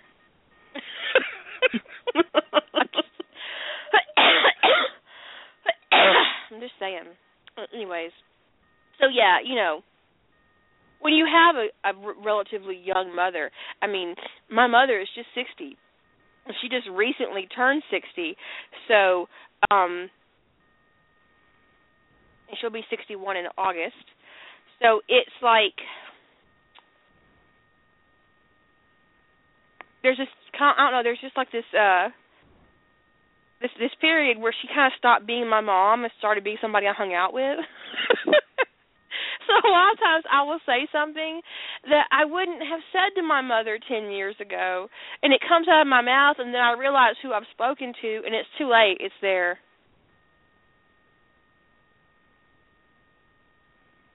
Yeah, it's out there. My mom asks me kink questions occasionally.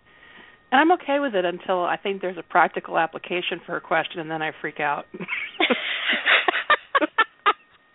Which has happened. So she'll ask me a question about something and we'll be talking through it in a very clinical way and she'll go, So if we and I go, Whoa No if we. If this is about no you and we. Pop Tart, I don't want There's to hear no it. We. There's no we in this. We no. You mean the Because royal we? say- No. Once you say we, we is you and Pop, and that means that I am done having this discussion.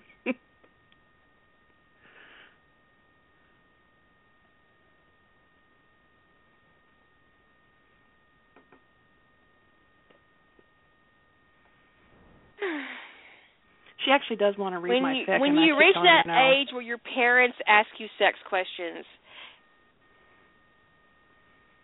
it's a difficult transition to make. it's very traumatizing. Like, mm, yeah, my mother read a um I have it's probably no secret to my to, to my minions that um I paid uh for college by writing porn. Um and I mean like legit porn. I don't mean erotica. I mean like Hustler and Penthouse. Legit porn. Um Sweet. me and several of my cousins did it. And uh uh Stan paid for law school by writing porn. filthy, filthy gay porn. Um it pays very what was well. that? Uh, what was that tag that someone found what? on Rough Trade? Not on Rough Trade on uh, AO3 this week. The kind of porn that gets you sent to hell, or something like that. Right. This, is the kind of porn that gets you sent to hell. Um, yeah, I wrote that kind of porn for for money to um to pay for school. Um, so and so did my cousin. Um, two of my cousins did. Stan and another female cousin. Um, and uh, she actually gave me the information to do it. She's two years older than me, so she did it first. I can blame her for my corruption. I'm going to if my mother ever finds out. Um, and I had a bunch of uh, stories printed out and I'd put them in a binder.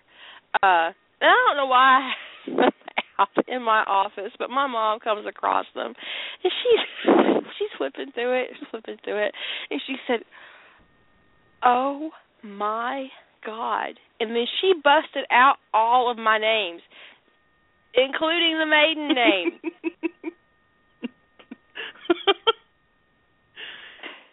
I was like, "Mother, what are you doing? What is this? What? What?"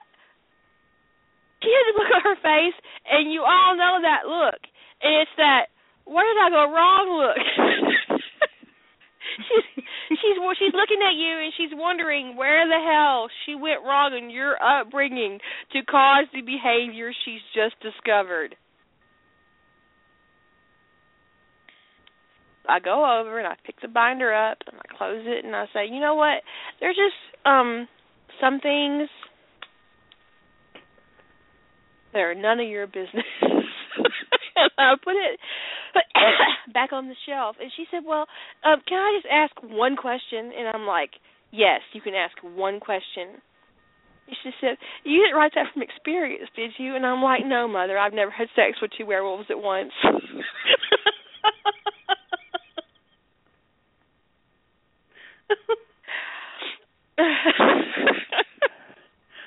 I'm going to be holding that in my brain as a line I hope I have some reason to use in my life.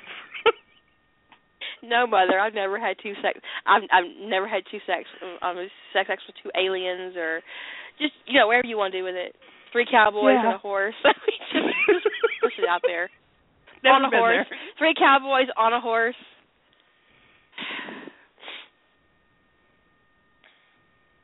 So yeah, I mean, you know, there there there is that point in your adulthood when you stop being um someone they shelter from information and start becoming especially in the information age where there's been this shift where there is a generation of people who aren't as familiar with technology as some others. Like you know they have children and grandchildren who are very technologically inclined.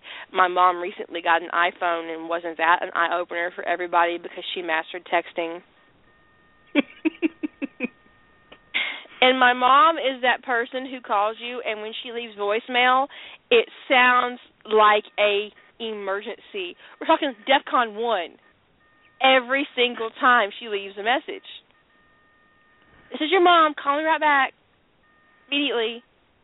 Like right now. Click. Then there are like eight missed calls. You're thinking, oh my god, who's on fire? Nobody's on fire. She just wants you to go to the fucking store and get some bread on your way out to her house. That's what I have to deal with. My mom's the exact exact opposite. She will ramble for five or six minutes if she can, and just go on and on and on. and it's just I, you know, and it's all very sweet, but there's usually no point to it. The problem is, is sometimes there is a point, but I've gotten frustrated and deleted it by that point. And so I'll call her and go, "What do you want?" She goes, well, "I told you in the message." I'm like, "Mom, really? I heard your I stopped listening after minute eight. My phone has um speech to text, so when I get a voicemail, my phone will give me a transcript of it, which depending on who in my family has called me, will either make perfect sense or look like an alien called me. Because some of them have accents that are so thick that the text to um speech software has no idea what they're saying. Like I have a cousin who always always this is Neville, it's actually not Neville. His name isn't Neville. There isn't a Neville in my family. But for some reason his name, which doesn't even begin with an N, when he says it, the speech to text software thinks he's saying Neville. so do you call him Neville just for fun? I do. I do. Yeah. It's become a thing. Cuz I'm not the only one who uses that particular phone company and um yeah. They all do it. Yeah, it's a thing.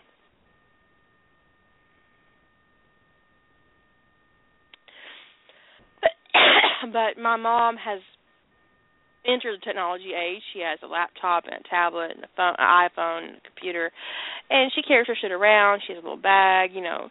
She um She's all about it. She rolls up into the cafe, sets her shit up, so she can do whatever the hell she's gonna do while I'm writing, which is can be anything from marathoning Criminal Minds on Netflix to watching four and a half hours of knitting videos on YouTube. That's a lot of knitting. no, I asked her. I said, "Why don't you just watch fishing?" She said that would be boring. I was like, "Are you serious right now? Are you being serious?" Now, so, because so you just watched a lady knit an Afghan. the question is, does she know how to knit? Yeah, yeah. So she already knows how to knit. So she's not like learning how to knit. Um, she watches new stitches and techniques. So it really is entertainment. I mean, I don't know what it is to her. I mean, education. Wow. Because if I were watching I a knitting video, which I wouldn't be watching, but if I were, it'd be me sitting there with a confused expression on my face, trying to figure out how to make these two needles do something. it wouldn't last more than a couple of minutes. That that's no. certain. I'd be like, I would have the knitting needles, and I'd be like, okay, no, fuck that shit. I'll just go to the store and buy an Afghan. I don't. I'd rather buy what, one. This is what Etsy's for.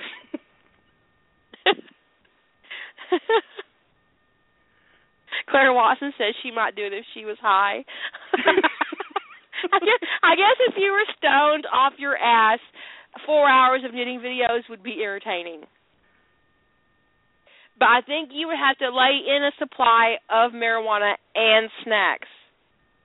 Yes. Because your high would get corrupted by the knitting.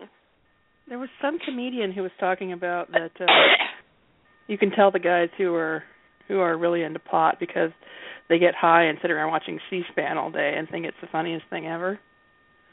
yeah, it's that kind of thing.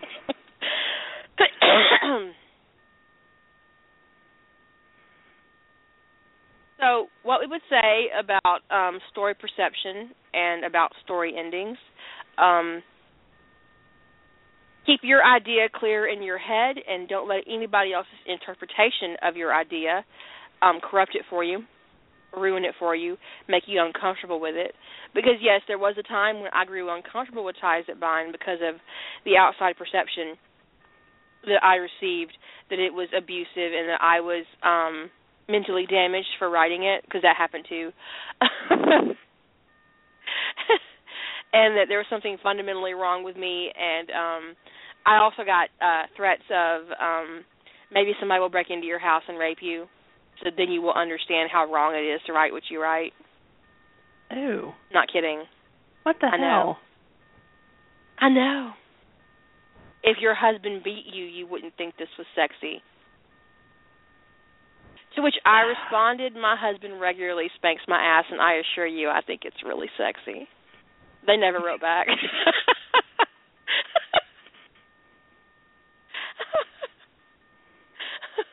Just saying, I did. But yeah, so, you know, an outside position, an outside um can can corrupt what you think and what you feel about your stories. So it's important to fully immerse yourself in the picture you want to create so their perceptions don't ruin it for you.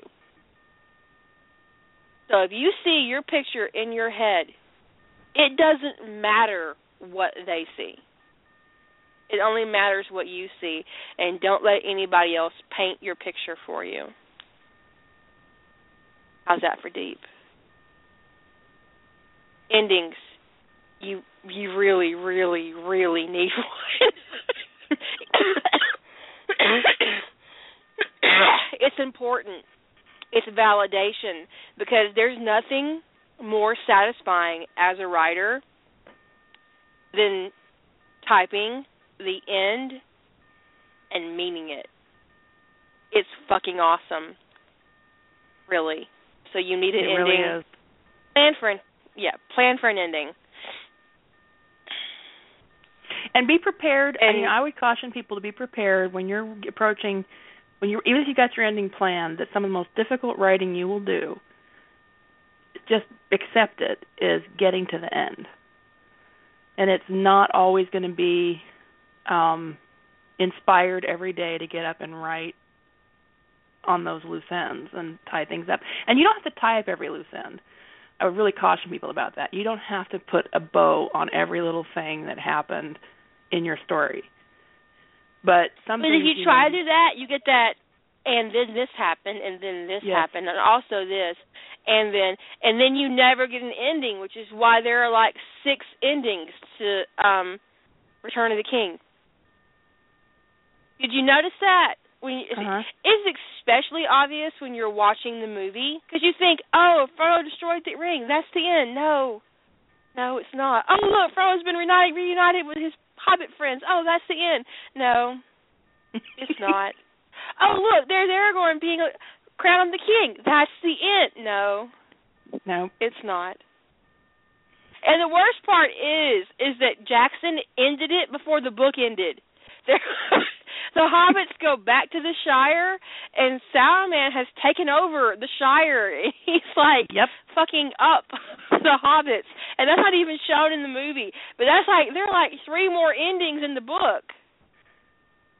So don't do that to your writer. Have one ending. You don't have to tie Frodo everything up. It is destroyed a- the ring. Yes, the, it is okay to let the readers infer that the king was crowned. You don't necessarily need to show it. and the singing and the trip home and the scourge of the Shire. No, it's just not necessarily. No, mm. Because that will that, that One more ending.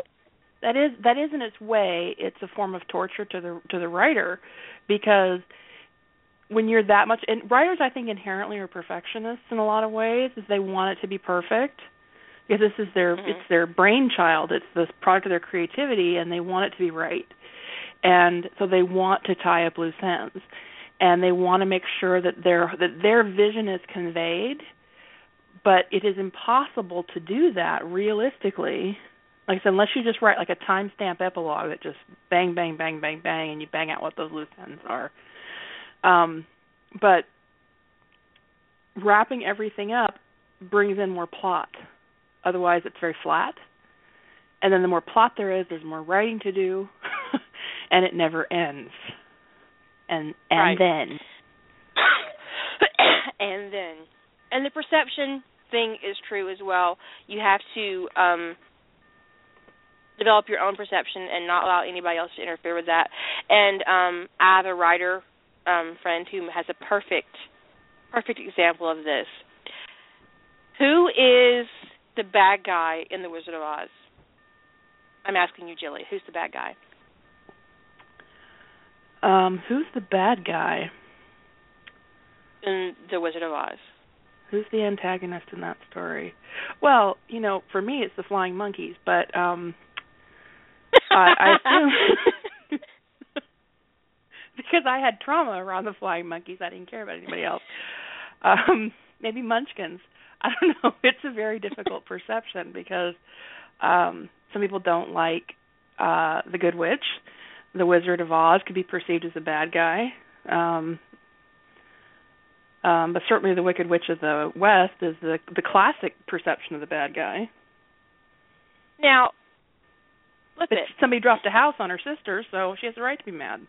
and stole her shoes. She's And stole Dorothy has shoes. come out of nowhere. She's murdered the Witch of the East. She's stolen the Witch of the West inheritance. She's taken her booty across Oz to escape. And then in the end she murders the Wicked Witch of the West. So if it's told from the Wicked Witch of the West point of view, Dorothy is an unrepentant serial killer, Azor. You're absolutely right. I mean, she's terrible.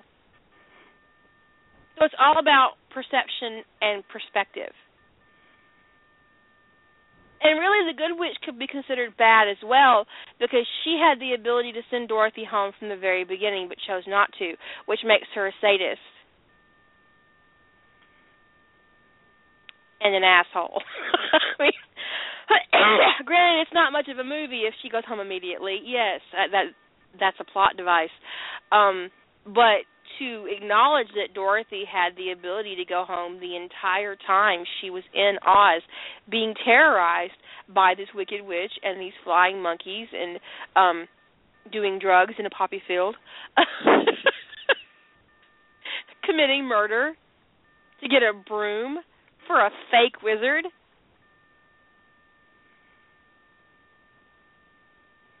To get something he couldn't give her to begin with because he's a con man. So, yeah, it just depends on your point of view. And Right. Glenda was I apparently. dare you just to watch the Wiz- what? I just had the thought that. Glenda was apparently the original Dumbledore, right? Doing the the right thing for the wrong reasons, or the wrong bitch, thing for the right? right reasons. the greater good. the greater good. Because the Wicked Witch of the West was Voldemort, Possibly. and Dorothy was Harry Potter. She was being There you go. tested throughout her quest into Oz. So yeah, I dare you to watch Wizard of Oz the same way ever again. I can't watch it. The flying monkeys. Fuck you up every time. Speaking of which, there's a really cool um rendition of uh, uh version of The Wizard of Oz. It's called uh Tin Man. It's on Netflix. I highly recommend it. It's fucking awesome. It's a great story. Um I think it might be the live action version of Frozen before Frozen ever happened. I it, it's great. I highly recommend it. We're down to a minute. I want you guys to have a great weekend. I want to thank Jilly for joining me and discussing um all of her little things she brought up this week that um yeah. So, so thanks. mhm. It was fun. And remember our golden rule, no ass to mouth. Thank you for you think before you repark.